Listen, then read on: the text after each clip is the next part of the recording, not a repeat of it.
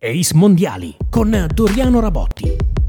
Benvenuti al nostro podcast dedicato ai mondiali di pallavolo, quarto episodio. Questa volta ci concentriamo sulle ragazze che stanno per iniziare la loro rassegna iridata eh, dopo aver visto i maschi di De Giorgi vincere un po' a sorpresa il titolo. Per quanto riguarda la squadra femminile azzurra invece eh, si può dire tranquillamente che il gruppo allenato da Davide Mazzanti parte eh, tra le squadre favorite per la vittoria finale. Ho visto gente che non ha davvero bisogno di presentazioni per inserirsi nelle mie faccende personali.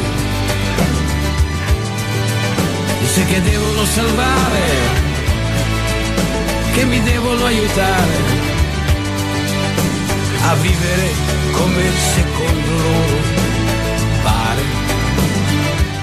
Abbiamo scelto un brano particolarmente significativo per il suo contenuto di Vasco Rossi per introdurre il personaggio principale dell'Italia eh, che affronta i mondiali. Stiamo parlando ovviamente di Paola Egonu che eh, come il Blasco ci sembra vivere la propria identità in eh, modo libero e senza farsi condizionare eh, dall'ambiente esterno. Perché diciamo questo? Perché sicuramente è arrivata alla maturità sportiva dopo aver eh, passato una infanzia che può essere eh, abbastanza simbolica mh, mm, e può rispecchiare quella di tanti ragazzi figli di immigrati, nel suo caso nigeriani, lei è nata a Cittadella eh, ed è passata attraverso anche episodi di razzismo eh, prima di eh, diventare la bandiera di questa Italia eh, della pallavolo e non solo.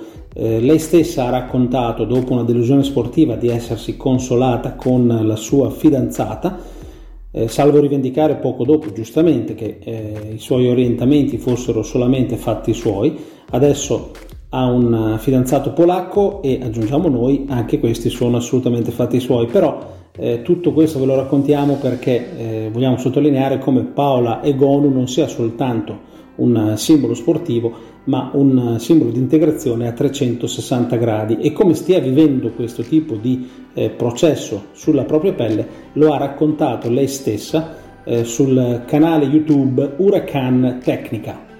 Sono fiera di essermi tolta qualsiasi tipo di etichetta che hanno provato a mettermi addosso. Sono fiera di aver sempre lottato per la libertà di essere me stessa. C'è ancora tanto da fare.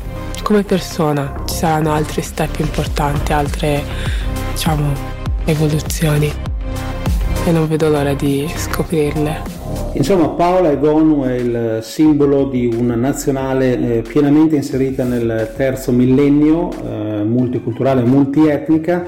In squadra con lei ci sono altre giocatrici eh, che esprimono questa caratteristica. Il capitano Silla è figlia di genitori della Costa d'Avorio eh, e eh, ci limitiamo soltanto ad auspicare che questo eh, che adesso è un dato che ancora viene notato, in futuro probabilmente sarà qualcosa verso cui tutti saremo totalmente indifferenti e quello sarà il momento migliore perché vorrà dire che l'integrazione si è realizzata veramente anche a livello di cultura sportiva e sociale. Eh, allora occupiamoci della pallavolo. Eh, per quanto riguarda la prima gara del mondiale, come abbiamo detto, le azzurre giocheranno contro il Camerun sabato 24 settembre e eh, quali sono le ambizioni concrete della squadra lo spiega la stessa Egonu eh, che lo ha già annunciato in una intervista alla RAI subito dopo la vittoria delle azzurre nella Nations League.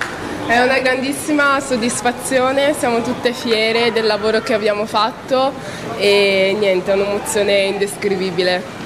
Resterà nella storia la tua schiacciata record, una schiacciata a 112 km all'ora. Ecco, dove trovi tanta forza ed è la stessa forza che hai trovato per superare i pregiudizi? Ma direi che è una forza che viene da tutto il lavoro che facciamo, quindi è un bel risultato, direi che è uno dei più piccoli in questo momento perché la gioia più grande è per quello che abbiamo raggiunto con la squadra intera. Ora manca l'ultimo tabù da sfatare, l'oro olimpico Paola. Bah, direi che prima delle Olimpiadi ci sono un mondiale e quindi il focus è su quello.